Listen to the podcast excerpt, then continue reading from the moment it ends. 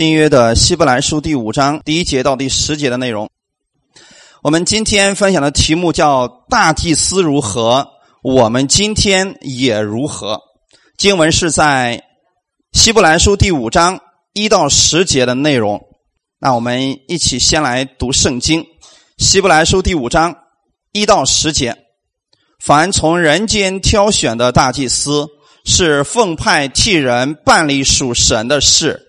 为要献上礼物和赎罪祭，他能体谅那愚蒙的和失迷的人，因为他自己也是被软弱所困，故此他理当为百姓和自己献赎罪祭。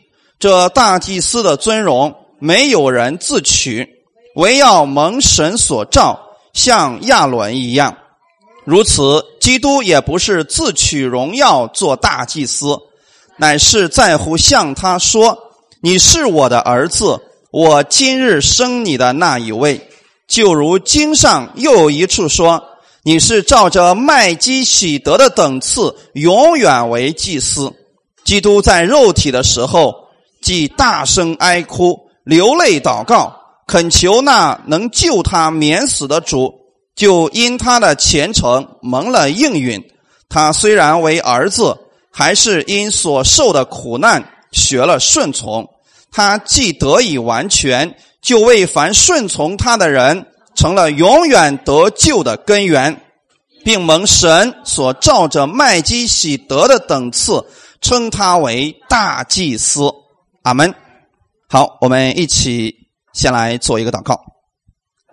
天父，我们特别感谢赞美你，是你的恩典将我们吸引到你的面前。是你的爱将我们吸引到你的面前。今天你是我们的大祭司，你是我们一切的供应者。当你在世上为我们成就一切的时候，使我们可以得着你的福分。今天在新的一周开始的时候，你的儿女们再次来到你的面前，我们仰望你，单单来仰望你。这个时候，请你帮助我们每一个人，你按时供应给我们每一个人的需要。感谢赞美主，圣灵亲自来引导我们，来更新我们。奉主耶稣的名祷告，阿门。今天我们的主题呢叫“大祭司如何，我们今天也如何”。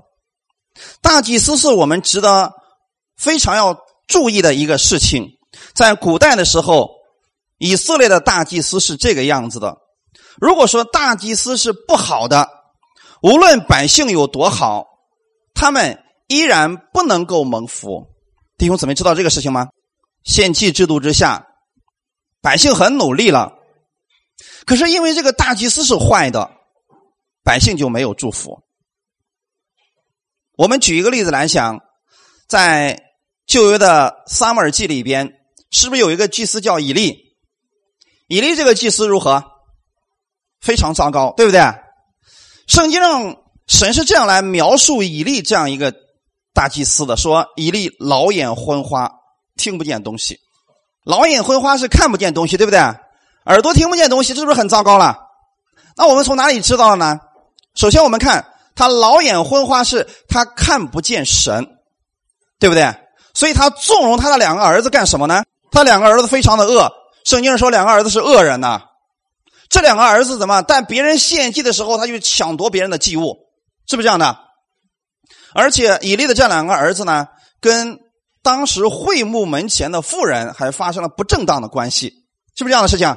可是你看，作为他的父亲来讲，他父亲是怎么样说这两个儿子的呢？说儿啊，我听说你们名声不太好啊，啊，这样就完事了。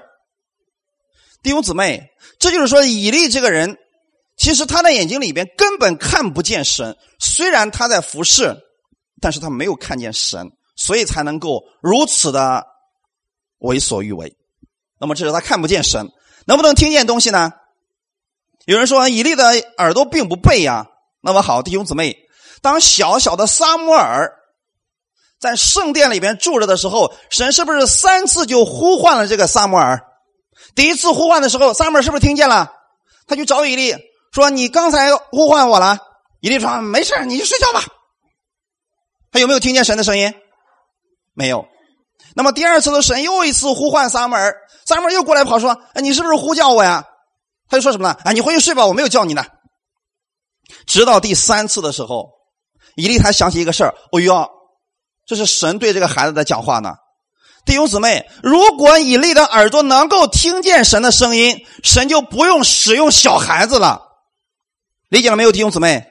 很多的时候，我们听不见神的声音，我们看不见这位神的时候，其实是因为我们里边可能昏暗了。所以，这个大祭司是不好的一个大祭司。结果那个时候出现什么事情呢？敌人入侵了，结果呢，他们屡次的打败仗。打败仗以后，他们心想着说：“你看，我们过去的时候，我们的祖宗们，他们抬着约柜，敌人就失败了。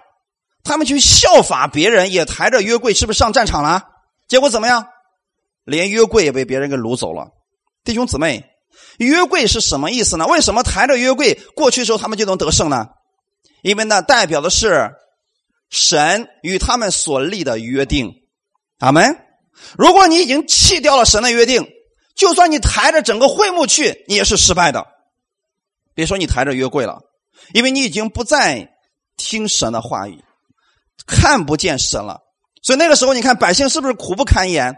他那么他们那个时候总是出问题。那么这是一个坏的大祭司，给百姓带来的是没有祝福的。所以他们还是被神拒绝的，弟兄姊妹。但如果大祭司是好的。这个情况就完全不一样了。即便以色列百姓的行为不好，但是神会因着大祭司而祝福这群百姓，因为神看的不是百姓每一个人你们的行为如何，神看的是大祭司。阿门。这点非常重要的，弟兄姊妹。所以大祭司每年他有一次机会，就是为百姓献祭之后呢，拿着牛羊的血进入到至圣所里边，在施恩座的面前为百姓献祭，对不对？神会在施恩座那个地方给百姓给这个大祭司祝福，然后大祭司出去之后再为百姓来祝福的。弟兄姊妹知道这个顺序吗？所以那个时候呢，当大祭司被神悦纳以后呢，好，那么大祭司出去之后说啊，今天你们。今年可以平平安安的，因为神会按时降下雨水来，啊，你们会五谷丰登的，是不是有这样一个祝福在里边了？百姓一领受这个祝福之后就回去了。但如果大祭司不好，被神在圣殿里面击杀了，今年的祝福就没有了。就是无论你怎么努力，可能旱的旱的不得了，涝涝的不得了，总之呢，你做什么都不顺了，不是因为你不努力的结果，是因为。大祭司他不好，所以弟兄姊妹现在知道大祭司的重要性了吗？以色列百姓过去是在这样的一种环境下生活的，所以不是神今天看我们行为好了，神祝福我们，神看的不是我们，我们现在都是神的子民，对不对？所以既然有这样的献祭制度，就是说我们今天跟大祭司也是有直接的关系的。因为在过去的时候呢，就是大祭司如何，百姓也如何。阿门。那么今天谁是我们的大祭司？耶稣是我们的大祭司。那么他是不是被神悦纳的？没错。而且还有什么好处呢？耶稣永远不死了。因为在过去的时候，你不能够决定你的祝福一直是拥有的。你比如说。这个大祭司他是好的，可是这个祭司死了以后呢，神再选一个之后，这个如果是坏的，你就惨了，是不是？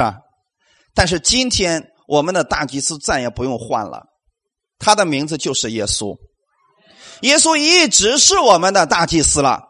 所以当耶稣被神悦纳、被神喜悦的时候，你所做的一切就是被祝福的。我们知道这个时候是不是就放心了？啊，就是今天不是我们努力结果了，我们才有一个好的事情发生，不是，是神祝福你了，你努力就看见了，能理解这个意思吗？我们很多时候我们说努力的就一定有结果，其实这是世人的一种说法。很多人很努力没有结果，对不对？他们很努力，发现一年到底的时候什么都没有收获下来，要不然送医院，要不然送别的地方去了。你不是能说他没有努力，他只是没有留下而已。那么神要赐给你的祝福是什么呢？让你轻松可以获取他给你赐下来的祝福，不是因为你，而是因为我们的大祭司他是好的，哈利路亚。因为大祭司的缘故，所以今天神要祝福放在你身上了，所以你必须去仰望大祭司，看大祭司。所以在旧约的时候，他们去选了大他这个大祭司去任职的时候，百姓要作为大祭司的一个监督者。就是他要提醒这个大祭司，你千万不能犯罪啊！你千万一定要是圣洁的啊！你一定行为要是好的，你要决定了我们整个百姓所有人的命运，所以你一定得好好的侍奉神呐。其实作为大祭司来讲，他也不愿意自己死，是不是？因为那都是拿着脑袋在服侍呀，弟兄姊妹。因为你不为神喜悦，在至圣所里面被击杀了，那瞬间就死掉了呀。所以那个时候呢，他们都是非常的恐惧战惊的。所以今天神不让我们看我们自己，让我们是仰望我们的大祭司耶稣基督。阿门。所以今天如果你想期待神医治你，仰望我们的大祭司，神就要把祝福赐给你了。你说我想我的生意现在越做越好，仰望大祭司，神要赐福给你了，就这么简单。所以弟兄姊妹，不是我们做了什么事情，也不是说今天。你在神面前，你的行为够好了，所以神才要医治你，神才要赐福给你，不是这样的。所以今天我们要知道一件事情，就是说，很多人他信错了。当他信错了以后呢，他就觉得说，神很难原谅我，或者说神不爱我了，神不再听我的祷告了。其实这个都是我们自己的一个想法，因为根本跟你就没有关系。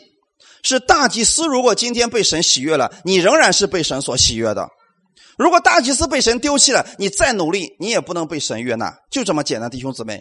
所以你不要被魔鬼欺骗了。今天我们的耶稣基督一直是被神接纳的，被神喜悦的，所以你一直是被神喜悦的。哈利路亚。所以这个一定要记在心里边，千万不要被魔鬼欺骗了啊！因为如果你一看你自己的话，你就会觉得说，我好像没有资格今天领受上帝的祝福，我好像没有资格领受上帝的医治，我好像没有资格被神爱了。不是的，因为这时候你都在看你自己了，弟兄姊妹。因为魔鬼让我们看我们自己，我们就会影响我们自己。可是，在恩典之下，神要让你不断的看我们的大祭司，哈利路亚。所以，你跟别人去讨论的时候，不要谈论我怎么样，我怎么样，你怎么样，你怎么样，要谈论我们的耶稣，要谈论我们的大祭司，阿门。所以我们需要认识一下我们今天的大祭司。我们先来看一下以色列的大祭司是什么样一个情况。希伯来书第五章第一节，我们看一下：凡从人间挑选的大祭司。是奉派替人办理属神的事，为要献上礼物和赎罪祭。好，我们看这样一个事情啊，从人间挑选的大祭司，指的是古代的时候，以色列百姓他们服侍神的那个大祭司，对不对？那个大祭司是干什么的呢？弟兄姊妹，在旧约的时候，大祭司是干什么的？献祭的。替谁献祭的？为人，为百姓，为你。如果你是以色列百姓，你知道大祭司现在为谁在献祭？为我，对不对？是为我在献祭。好，那弟兄姊妹，我给大家简单讲一下祭司和先知的区别，好不好？祭司是人的代表，在神面前服侍，理解了没有？就是说，大家知道什么是代表吧？是不是代表是很？很清楚的一个事情，今天你代表咱们教会去参加什么活动，你就代表了整个教会，理解了没有？你的一言一行都代表了这个教会，这就是代表的意思。那么好，大祭司就是百姓的代表，他代表了整个百姓在神面前服侍，他们，所以他是，你看他手里拿着那个血，羊的血到神面前。那不仅仅是他自己的血，还是谁的？所有百姓的血，理解了没有？所以，如果他是糟糕的，整个百姓都不被接纳；如果他是得胜的，整个百姓都都得胜的。所以，对我们今天来讲，大祭司代表的是你们所有的人，然后在神面前来服侍的。阿门。这个服侍直接关系着所有的人，所以这里边说是奉派替人办理属神的事情，所以他要献上礼物，要献上赎罪祭，对不对？这样的话，我们就明白了，原来大祭司是我的代表啊。今天耶稣是不是你的代表？所以当耶稣在神面前被神喜悦了，你也是被神喜悦的。如果耶稣已经得胜了，那么你也是得胜的。这就是古代的时候，你看两两个军队开始打仗，如果首领开始征战，其中有一个输了，一个赢了，那么后面的就不用打了，你就已经输了，对不对？我们的耶稣已经得胜了，所以你是得胜的。这不是我们努力说，哎，你看他俩都打的打的那个样子，我们也得上去。不用，首领只要你的首领得胜了，就代表你所有的都得胜了。哈利路亚！所以这样是不是就很容易了？这就是祭司的作用。那么先知是什么呢？先知正好反过来，先知是神，神的代表，他是在百姓中间代表神的。阿门。就是今天对我们来讲，先知、使徒、牧师、教师，他们是代表神，从神那里领受话语，然后给百姓来听的。能理解这两者区别没有？祭司是你们的代表，在神面前服侍。先知是从神那儿领受话语，在这里代表的是神，所以旧约的时候，以利亚被称为是神人，以利沙被称为是神人，因为他跟神作用是一样的。如果你攻击先知，就等于说什么？攻击神了，一样的弟兄姊妹。所以我们明白这样一个顺序之后，我们知道说，哦，原来大祭司是奉派替人办理。属神的事情，我们不懂得如何献祭，我们不懂得如何被神喜悦。大祭司替你做了这所有的事情，阿门。所以我们分享第一点，大祭司是替人办理属神的事情。你记得，大祭司所做的所有的一切，都是为了百姓好，阿门？一定记得这个事情啊！大祭司所做的所有的一切，都是为了你们，都是为了你们，所以。在大祭司面前，其实我们没有审判，因为怎么？大祭司是我们的代表啊。但是先知的嘴里会有什么审判的信息？因为他是神的代表。如果你做错了，他就会指出你的问题来。阿门啊！感谢主啊！所以大祭司并不是为了神的好处而被节选的，是为了人的好处，在神面前去办事情的。所以如果。假如说你们都是以色列百姓，那么我现在是你们的大祭司的话，那么我就是你们的代表。阿门。我在神面前的服侍，我的好坏直接决定了你们的好坏。你们有没有祝福？是被咒诅还是被祝福的？所以这就是我们刚才所提到了大祭司的这样一个作用。那么今天我们知道我们的耶稣基督，他是我们的大祭司。你若认识耶稣。你就越有盼望，阿门。你的信心也就更加的坚定了，因为你知道这个大祭司是最好的，因为你知道这个大祭司是完全被神悦纳的，哈利路亚。所以他已经被神悦纳了。那么今天你所做的所有的一切事情，都是被神祝福的，因为他代表着你，对不对？耶稣今天代表着你。这样的话，你的来到神面前祷告的时候，是不是有信心了？因为你说到说，耶稣是我的代表，所以我们所有的人都被神接纳了。哈利路亚！所以我们看到，其实，在祭司袍上也能看到这样一些特征，以这样的细节，其实都是指向我们耶稣基督有多好的。在祭司袍上有两个地方都写着以色列的名字，一个是胸前，对不对？另外一个在哪里？肩上，这两个有什么区别？为什么这两个地方都写着十二个支派的名字，都写着以色列的名字呢？是不是神把我们所有的人都放在他的心上？阿门。所以说，大祭司是我们的代表，你知道吗？他把我们所有的名字都写在心上，都写在肩上，然后来到了神的面前。神看到大祭司，就等于说看到了我们所有的人，是不是这个意思？那么好。扛在肩上是代表神的力量，所以大祭司把你写在肩上，肩上是力量的地方，是不是？当你软弱的时候，耶稣把你扛起来。还记得那个迷失的羊吗？当他找到这只羊之后，这只羊现在软弱了，可能也饿了，也不能走了。耶稣把他抱起来，扛在肩上回去了。所以说，当你软弱的时候，你要想起你的大祭司，他是你的力量。阿门。当你觉得说这个世界上好像没有人关心我，没有人爱我的时候，你记得你在耶稣的心上，他是爱你的。哈利路亚。所以肩膀象征的是能力和力量，而心象征的是爱。还有一个重要的地方。就是额头，在祭司的额头上有什么东西？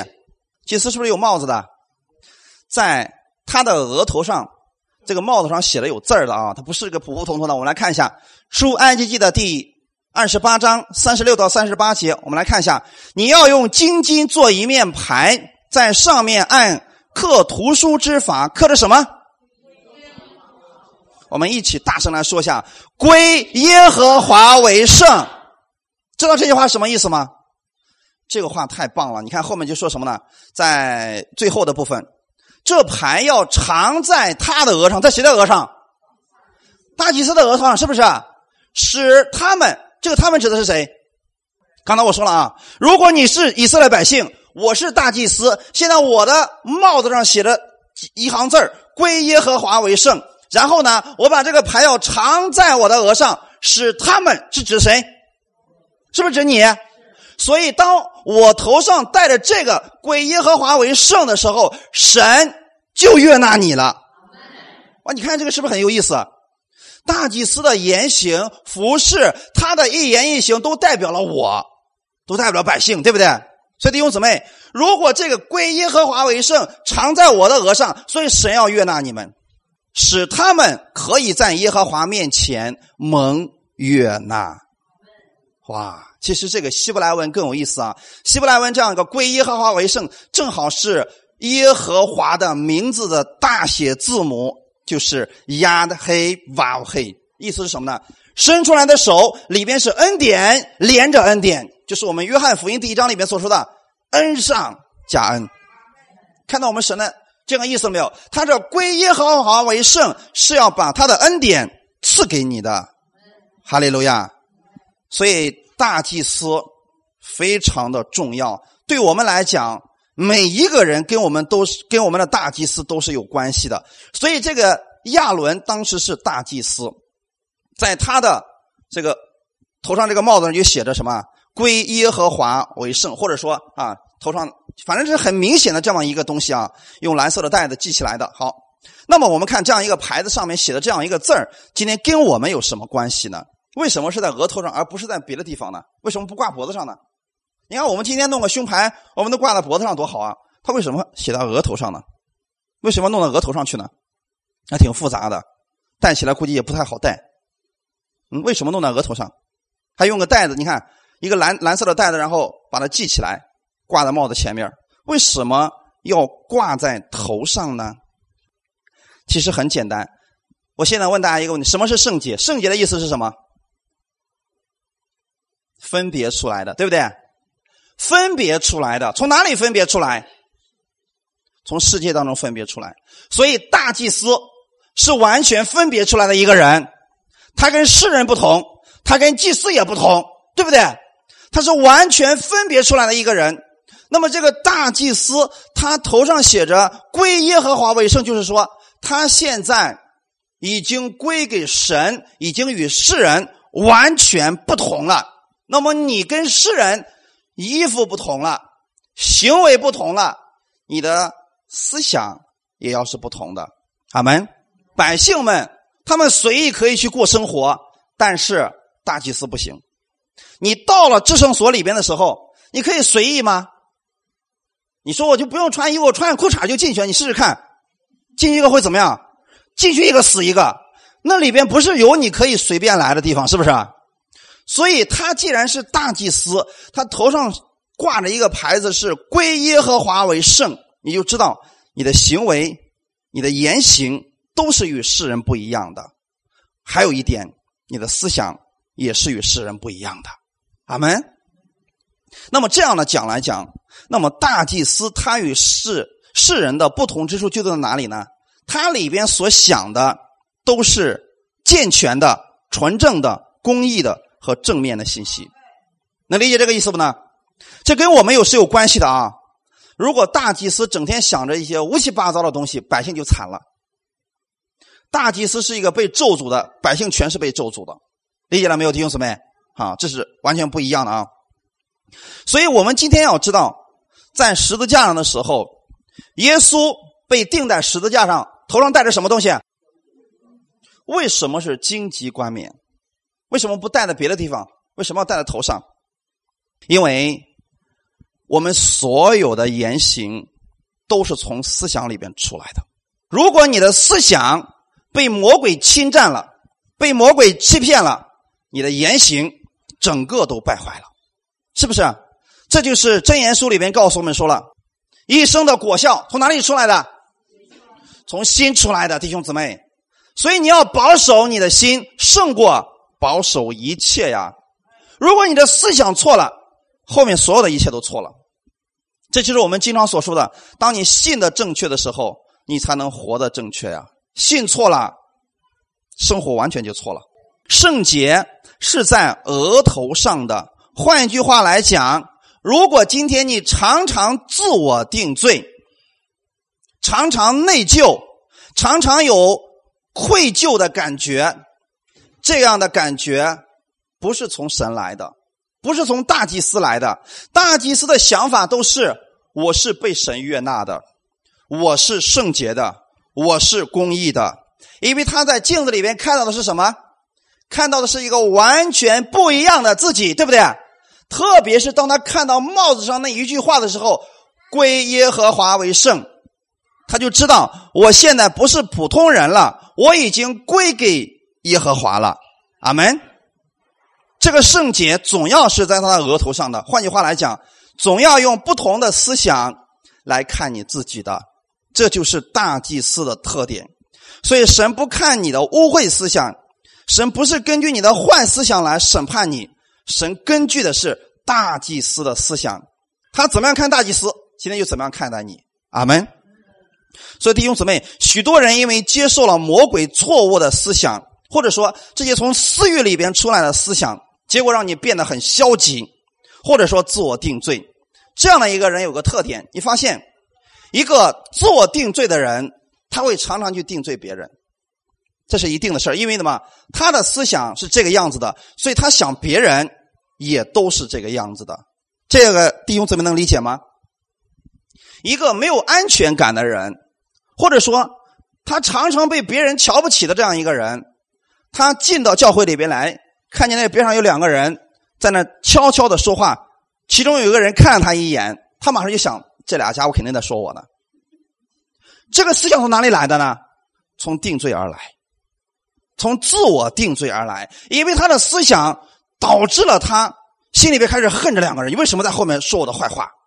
其实这是个很糟糕的一个想法，弟兄姊妹，因为都是从思想里边出来的。所以耶稣他在十字架上为我们戴上了荆棘的冠冕，所以从头上有很多地方是不是被扎出血流出来了？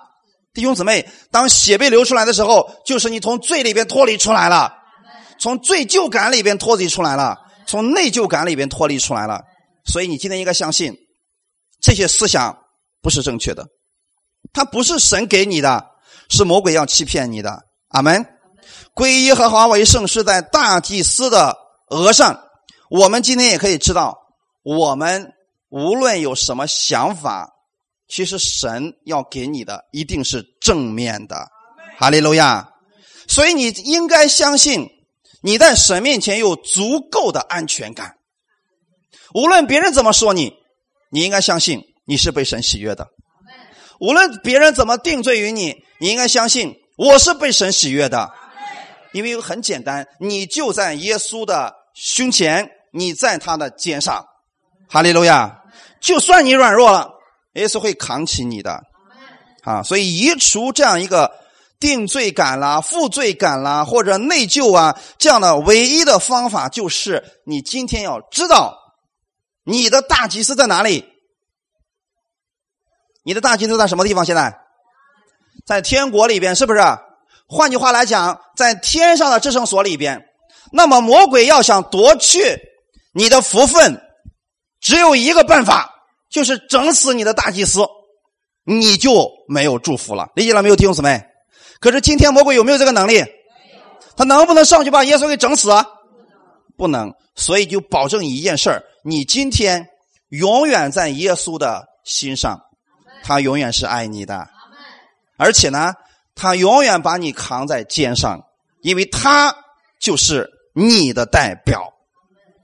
这就是我们一开始讲的：耶稣如何，你在这世上也如何。在旧约的时候是大祭司。在至圣所如何，百姓就如何，是不是？大祭司在至圣所被神悦纳了，外面的百姓都被神悦纳了，都被神祝福了。阿门。今天我们的耶稣在天上，他已经被神悦纳了，所以你在地上的时候也是被神悦纳的。这样讲大家能理解吗？所以不要自我定罪，也不要定罪于别人。我们看一段经文。罗马书第八章三十一节到三十四节，我们一定要常常的互相提醒，提醒你在基督里边，你有什么样的身份？我们看这段经文，一起来读一下，好不好？即使这样，还有什么说的呢？神若帮助我们，谁能抵挡我们呢？神既不爱惜自己的儿子，为我们众人舍了，岂不也把万物和他一同白白的赐给我们吗？谁能控告神所节选的人呢？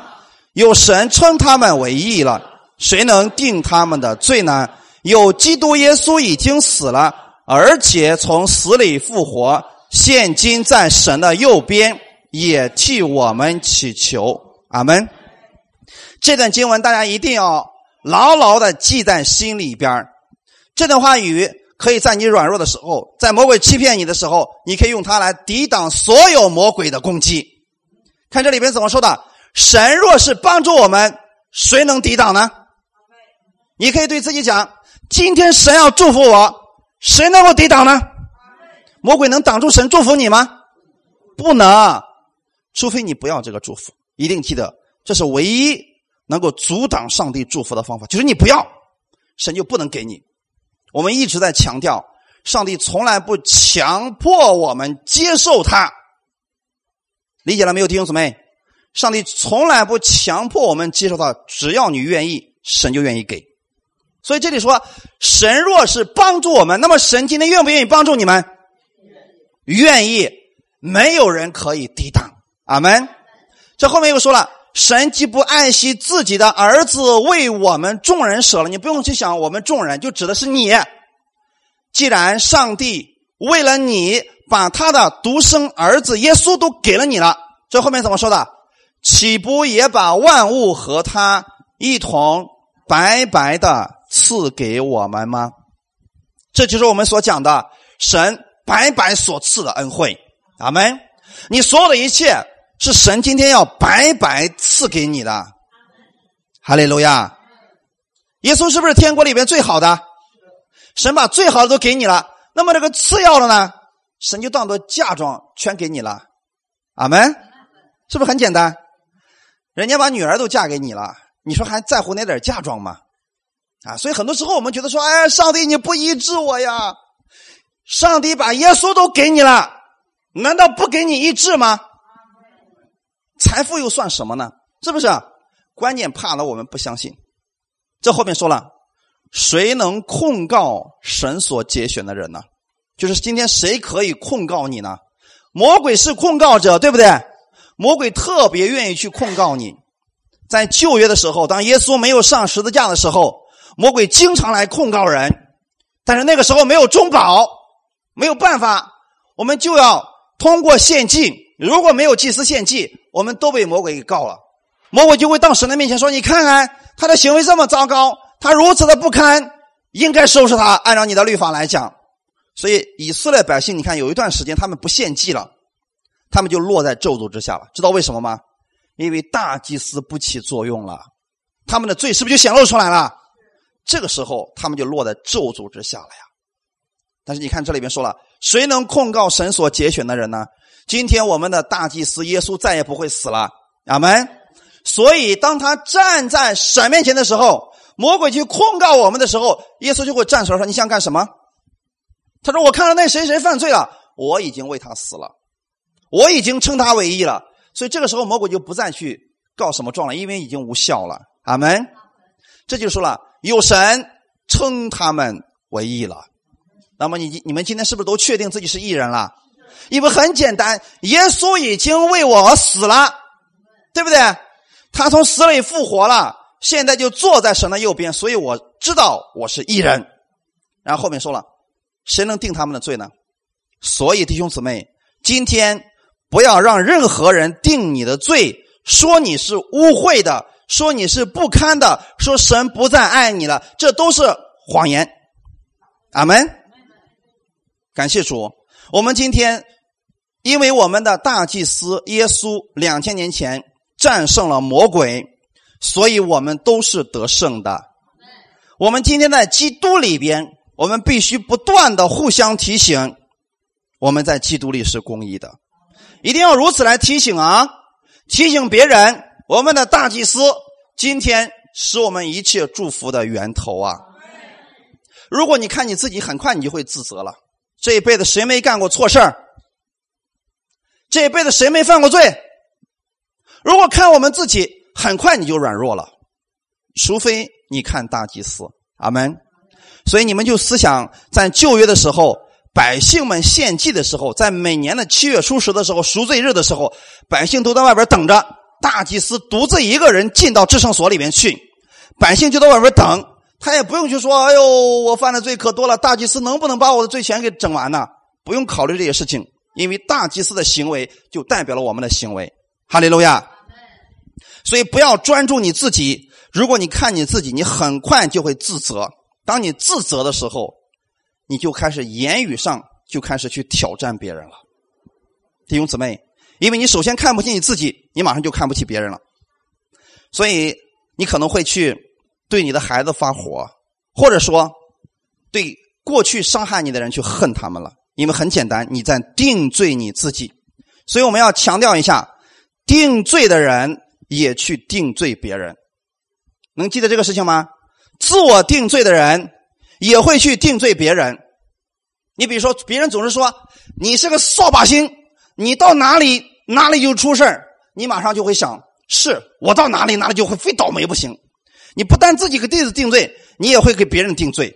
你看别人说，我看你也不是个好东西，是不是定罪了？所以我们不要成为这样的一群人。如果你。已经把自己陷入到自我定罪当中，其实你忘记了你的大祭司是谁了。受伤的人才会去伤害别人，因为他觉得，你比如说，我举个例子来讲，现在有很多的女人被伤害了，特别在感情上被伤害了，结果呢，他就给自己定下来一种错误的概念，是天下男人没一个好东西。你看，等他看到一个男人的时候，他会想到什么？不是好东西。那这个时候，你看啊，因为他受伤害了，所以他也会去伤害这个男人。这个男人可能真心对他好，他会说了：“我看你就不是好东西，你对我一定有目的，是不是伤害别人了？”所以我们不要成为这样的人，在恩典之下的我们，应该是这个样子的，就是被爱的人也会去爱别人。你知道你是耶稣所爱的人，你就会去爱别人。哈利路亚！原被原谅的人才可能去原谅别人。这就是以弗所书第四章里边告诉我们的：是当你们知道基督如何饶恕了你们，你们就可以去饶恕别人了，是不是？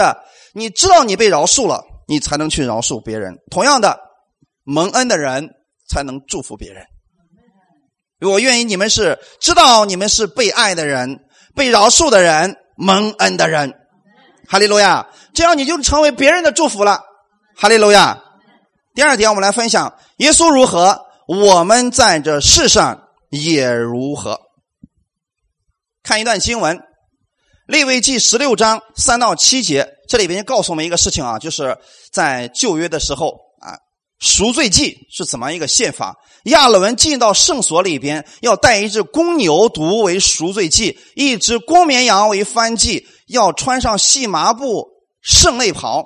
把细麻布裤子穿在身上啊，然后后面写了很多啊，然后后面说了要从以色列会众取两只公山羊为赎罪祭，一只公绵羊为翻祭。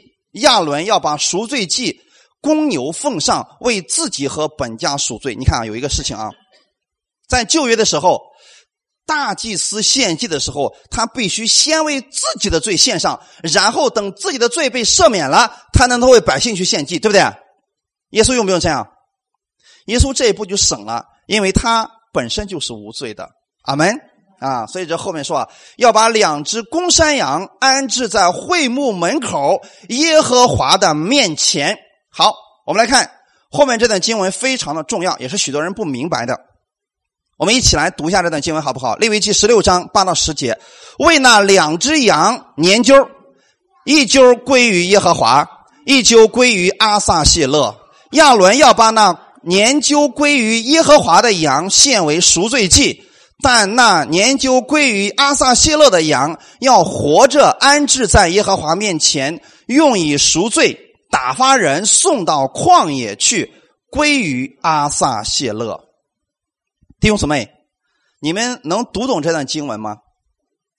很多人读了很多年，信了很多年，依然不明白阿撒谢勒是个啥玩意儿啊？啊，为啥弄到耶和华面前，还还把他给送给阿撒谢勒了？有人就说了：“阿撒谢勒是魔鬼啊，所以我们一边要给神献祭，另一方面也给魔鬼献祭，是这样的吗？”这种说法完全是错误的。我们用得着给魔鬼献祭吗？不用，因为我们不欠魔鬼一丁点事情。理解了没有，弟兄姊妹？世人都犯了罪，亏缺了谁的荣耀？并不是魔鬼的荣耀。所以我们不欠魔鬼任何东西，不要觉得你你欠魔鬼什么，不是的啊！耶稣在十字架上也不是还清了魔鬼的代价，是还清了神的代价，满足了神的公义。阿门。所以摩西律法当中所提提及的每一只用作献祭的羊，它都象征了我们的耶稣基督在十字架上的某种救赎工作。阿门。比如说，今天这里面提到的赎罪的羔羊，它代表的是什么呢？耶稣基督本身是无罪的羔羊，阿门。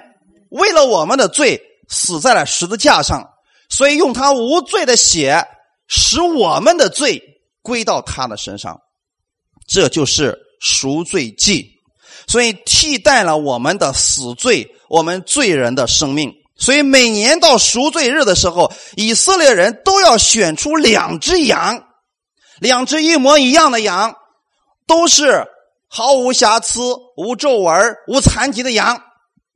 把这两只羊怎么样？开始抓阄，抓出来一只归于耶和华，抓出来另外一只就归给谁了？阿撒谢勒。那么这只在耶和华面前的，就献为赎罪祭了，对不对？赎罪祭赎清了我们的罪，那么那一只跑哪儿去了？那只跑哪儿去了？哎，这里面说的很清楚啊，那一只呢就打发人送到旷野去了，归给阿撒谢勒了。那你说这个阿撒谢勒是不是住在旷野啊？阿撒谢勒是不是住在旷野啊？我们今天怎么样把我们的罪送给阿撒谢勒呀？这事比较麻烦啊，还得送到以色列去啊，路程远不远？远，那怎么办？在旧约的时候，他们可以送到旷野，归给阿撒谢勒。我们今天怎么归给阿撒谢勒呢？很多人不懂这段经文。其实阿撒谢勒，它是一个希伯来文，它是一个地名。当大祭司他为百姓赎罪的时候，说：“我们所有的罪都归到羊的头上。”好了，是不是两只羊都成为了赎罪祭，对不对？那么好，其中一只在翻祭坛上烧了，归给神了，是不是？另外一只，他说了，归到旷野里边去了。这两只羊现在都是赎罪用的，对不对？那么一只是献在神面前面前，他流出血，使我们的罪得到赦免了。另外一，我们的罪去哪里了？弟兄姊妹，我们的罪去哪里了？如果是在旧约的时候。那么大祭司他双手按在羊的头上说：“百姓所有的罪都归到这只羊的身上，是不是？现在这只羊就变成了一个满是罪的羊了？那么这只罪的羊怎么办呢？送到旷野，归给阿撒西勒。你不管这只羊到哪里，这个罪是不是就跟着这只羊出去了？这只羊到哪里，这个罪就去哪里了，是不是？好，这只羊被送送到旷野去了。那么阿撒谢勒的意思就是悬崖。当有人带着这只满是罪的羊，现在是谁的罪？全体以色列百姓的罪，是不是都是会归到这只羊身上去了？你也可以讲，我所有的罪，一生当中所有的罪都归到这只羊的身上去了，是不是？然后这只羊被送到哪里去了？送到了悬崖，然后有人把它推下悬崖。当推下悬崖的时候，你能不能看见他了？看不见了，弟兄姊妹，这就是说，今天神要借着阿萨谢勒这件事情，让你记得一个问题，就是你在神面前借着耶稣的血，你被称为一人了，你的罪不在你的身上了，你的罪借着耶稣基督已经被送向了悬崖。所以阿萨谢勒的希伯来文的意思就是移走了，涂走了，知道了没有，弟兄姊妹？你本来身上有很多的罪，现在怎么样？全部移走了，移到哪里去了？悬崖，你再也看不见他了。阿门。所以你才可以安然的、大声的说：“我在神面前是公义的。”因为所有的罪都被移到那只羊身上，那只羊你也看不见了，因为它已经被扔下悬崖了，远离你而去了。阿门，弟兄姊妹，这就是为什么希伯来书里边告诉我们说了，神说那些日子以后，我不再纪念你们的罪愆，因为你的罪已经被送往远方去了，所以你不要再自我定罪了。不要让罪的这个言语从你的嘴里边发出来了，让你的口变成祝福的出口吧，阿门。罪的问题已经被解决了，所以让你总能够给别人带来造就，这才是一个艺人的样式。哈利路亚。有很多人说我也在恩典之下呀，可是他的嘴常常是攻击性的，常常是破坏性的，其实他还是在律法之下。能理解了没有，弟兄弟兄姊妹？就说你看出来这个人活出来的样子，如果还是苦读、抱怨、定罪的生命，其实他还是不明白恩典而已。他不知道自己所有的罪都已经被移走了。如果他知道了，那么他怎么做的呢？他的口马上就会变成一个喜乐的出口。如果当你知道你耶稣为你所做的，你就成为了恩典的管道。什么是恩典的管道呢？一个给的生命，是不是？一个爱的生命，一个给出别人扶助的生命。别人软弱了，你会扶起他，而不是把他踩两脚。所以，这是一个恩典之下的一个生命。那么，为什么神要让我们成为这样一个祝福的管道呢？因为神希望你被祝福。你想想看，当你去咒诅别人的时候，这个咒诅先落到谁的心里边？是不是自己？所以神不愿意你成为一个咒诅的管道，神希望你的嘴常常说的是什么呢？祝福别人的话语，阿门。神希望你的口变成一个造就的器皿，因为当你去祝福别人的时候，谁先被祝福了？是不是自己？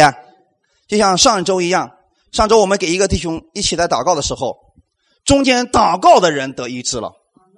被祷告的人也得医治了。其实知道原因是什么吗？因为你去祝福别人的时候，祝福先到你这里。亚伯拉罕过去的时候，他妻子不能生育，他为亚比米勒王去祝福的时候，亚比米勒整个家族的人都会生育了。紧接着，萨拉也怀孕了。看到了没有，弟兄姊妹？所以，你如果今天希望你的家庭是被祝福的，那么先从你开始，让你的口，让你的心变成一个祝福的管道，变成一个恩典的管道。因为你知道，所有的罪都已经被移走了，都已经被移走了。移的有多远呢？东离西有多远？我们一起来读一下诗篇一百零三篇十二节，一起来读：东离西有多远？他叫我们的过犯离我们也有多远？是不是很多人都读过这段经文？要和阿撒谢勒联系到一起。阿撒谢勒被送到有多远？今天耶稣基督上十字架以后，你的过犯离你也有多远？就像东离西有与这么远一样。东离西有多远？他俩根本不可能连接在一起，是不是？所以说，今天神把你的过犯也让他离你有如此的远。之所以这样告诉你，是希望你让你的嘴巴、让你的心、让你的思维变成一个圣洁的思维，与世人不同的思维。世人遇到一点问题就抱怨、就苦读、就咒诅，你不要这样去活，你要常常让他祝福从你嘴里发出来，不断的祝福，不断的祝福，不断的祝福，所有的一切都开始发生改变了。哈利路亚！所以耶稣基督今天。他是我们的大祭司。第五节告诉我们说，他不是自取荣耀为大祭司，而是神让他去做的。所以第七节说，基督在肉身肉体的时候，即大声哀哭、流泪祷告，恳求那救他免死的主，就因他的虔诚蒙了应允。好，弟兄姊妹，耶稣今天为了我们的缘故，他选择了顺从。阿门。他选择了顺从，顺从至死，以至于死在十字架上。这就是耶稣基督为我们所做的。他所受的苦，今天使你不再受苦了。所以第九节说，他既得以完全，就为凡顺从他的人成了永远得救的根源。今天。当你接受耶稣的时候，你记得，耶稣已经替你受苦了，所以你不用再受苦了。耶稣已经替你戴上了荆棘的冠冕，所以今天不要再让负面的东西、定罪的东西从你的思想里边出来，这是错误的。阿门。当别人告诉你说：“看看你这个德行，你说奉耶稣的，你的话是无效的。” 如果你在疾病当中，别人说：“哎呀，你好可怜，你怎么病得这么严重啊？”你说：“闭上你的嘴，你要说我是健康的。”理解了没有？任何时候不要让人把负面的东西传达给你。当然了，你也不要去传达负面的，因为你去传达的时候，先进入你心里边，那更糟糕了，是不是？听的时候要学会拒绝，听的时候要学会拒绝。阿门。这个事情我们在讲恩典福音的时候，我们已经教会很多人已经学会这个事情。他们有很多人在听了信说：“哈哈哈哈！你们知道吗？疾病是神要赐给你，要管教你，要让你越来越像金金。”我说：“奉耶稣的名，你要说这个话是无效的。你领受这个话，你就想了：主，我成为金金，你要有多少病才能把我磨练成金金呢？是不是？弟兄姊妹，多少疾病能把你磨练成金金？多少疾病可以？”请记得，疾病越多，你不能成为精金，你最后会是一无所有。因为疾病根本不是能够让你成为精金的方法，让你成为精金的方法是什么呢？你在基督里边，阿门啊！耶稣能够改变你的生命吗？不是通过疾病去管教你，那个糟糕透了啊！所以，当你们听到这样咒诅的话语的时候，定罪的话语的时候，你要说奉耶稣的名，这是无效的，不要让它进入你的心里边，阿门。一定要学会拒绝这个事情啊！因为耶稣已经替你受了苦难了，阿门。耶稣已经替你受了苦难了，要不然你说耶稣受那苦是为谁受的？他自己犯罪了吗？那他为什么受苦？为你，阿门。当耶稣基督他带着荆棘冠冕的时候，很多的血从他的脑袋上流出来。所以今天足够让你所有的思维都变成一个圣洁的思维，就是像耶稣一样去考虑问题。阿门。圣洁的思想、圣洁的生活、圣洁的言语，每一天我们都要如此来生活的。就是你要告诉自己，我是不一样的一个人，因为在我的额头上有一个有一个牌子，上面写着“归耶和华为圣”，我已经是归给耶稣的人了。所以我的言行要像耶稣一样。耶稣从来不说负面的事情，是不是这样的弟兄姊妹？所以今天你也不要说负面的事情，因为你说出来就很糟糕了。很多人总是说：“哎呀，任教师，你不知道我这个病可难治了，好吧？你这样宣告，他能好治吗？除非你开始改变自己的思想，说我知道在基督里我是健康的，因为耶稣已经替我受鞭伤了，所以我是健康的。除非你说从今天开始，我知道我手中所做的一切都是丰富的，因为耶稣已经赐福给我了。除非你说我在基督里我是富足的，因为耶稣已经为我受了贫穷了。你这样去想，这样去说，你才能看见。我们信的不是一个空洞的思想。是一个真实的耶稣基督，你这样去想，这样去说，你就能过出一个圣洁的生活。我们再次强调，圣洁的生活不是你行为好了，是你过与耶稣一样的思思考方式，耶稣一样的说话方式。阿门，弟兄姊妹，耶稣是如何生活的呢？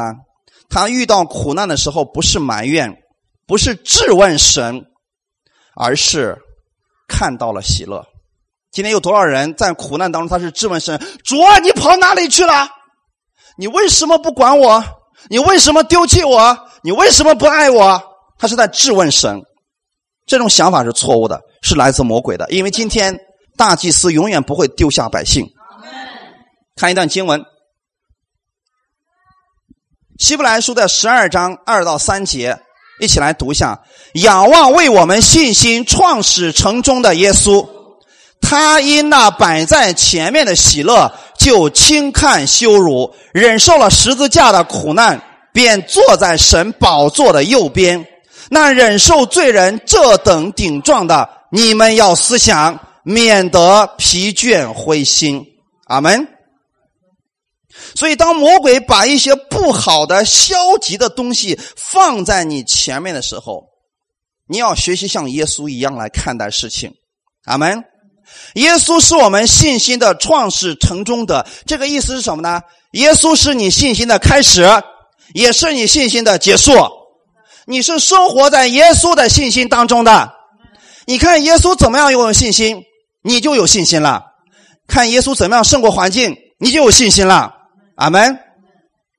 耶稣在面临十字架的时候，他是怎么样来看待这十字架的呢？你们想过这个问题吗？他怎么能够轻看羞辱？在那么多人去羞辱他、鞭打他的时候，他一句怨言都没有呢？他究竟看见了什么？这里面说，他因那摆在前面的喜乐，弟兄姊妹知道他看到什么喜乐了吗？他看到说，我现在这短暂的苦楚，不就三天吗？我死了，我可以让千千万万的人得救，而且是永远得救。当耶稣看到这样一个果效的时候，他就轻看了现在的羞辱。阿门！你们随便打，我忍着就是了。最后怎么轻看了羞辱，就忍受了十字架的苦难，然后坐在了神宝座的右边。弟兄姊妹，你们知道吗？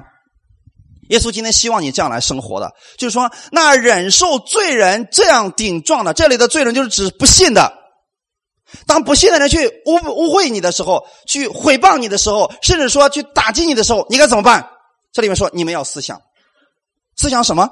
思想耶稣是如何战胜这个苦难的。那么，耶稣在马太福音第五章告诉我们说什么？为义受逼迫的人有福了，对不对？神要给他大赏赐的。你们要思想，当别人去。定罪你的时候，无缘无故就诽谤你的时候，甚至说编造一些谎言去诽谤你的时候，你该做什么事情呢？你要思想耶稣他是如何胜过这些事情的。阿门。因为没有人可以夺走你的喜乐。哈利路亚！神都不定你的罪了，神今天是喜悦你的。你今天看的是我们的大祭司耶稣基督。哈利路亚！所以当你知道你今天是这样的一个。人的时候，今天不要再把定罪放在你心里边，忘掉那些负面的东西吧，忘掉你过去所受的伤害吧，不要去思想这些东西。你要思想的是耶稣在十字架上为你所成就的一切。阿门。你要思想的是耶稣已经把他的圣洁放在你身上，把他的权柄放在你身上，把他的能力放在你身上，你可以靠着这个能力胜过一切环境的。要用。圣洁的思想，也就是与世人不一样的思想来看待你现在的生活。阿门。然后用这样的思想活在人的面前。最后，我们看一段经文，然后我们就结束。一起来读一下《约翰福约翰一书》的第四章十六到十七节：神爱我们的心，我们也知道，也信。神就是爱，住在爱里边的，就是住在神里边，神也住在他里边。这样，爱在我们里边得以完全，我们就可以在审判的日子坦然无惧，因为他如何，我们在这世上也如何。阿门。好，我们弟兄姊妹，请起立，我们一起来祷告。天父，我们特别感谢赞美你，耶稣，你是我们的大祭司，你的言行被神已经悦纳了，所以我也是被神悦纳的。你是圣洁的，所以我也已经从这世界当中分别出来了。你戴上了荆棘的冠冕，所以你不希望我再去在思想当中受苦，去接受魔鬼那错误的思想。主啊，谢谢你这样的爱我，谢谢你今天让我知道我是被神所爱的，我成为那恩典的管道，我也成为那正面思想的出口，我成为别人的祝福。哈利路亚！我知道耶稣你在这世界上已经胜过了这个世界，所以我靠着你，我也可以胜过世界，因为你把一切的权柄、能力都已经赐给了我。感谢赞美主！我知道你爱我，所以我才能去爱别人。我知道你已经赦免了我所有的罪，所以我才能去饶恕别人。我知道你已经祝福了我，所以我才能去祝福别人。奉主耶稣基督的名祝福你们，你们也成为别人的祝福。不造就的话不会存在于你的心里边，更不从你的嘴里说出来，因为你是恩典的管道，你是神被神祝福的人，你是被神祝福的人。哈利路亚！感谢赞美主，谢谢天父给我们预备这样丰盛的祝福。奉主耶稣基督的名祷告，阿门。哈利路亚。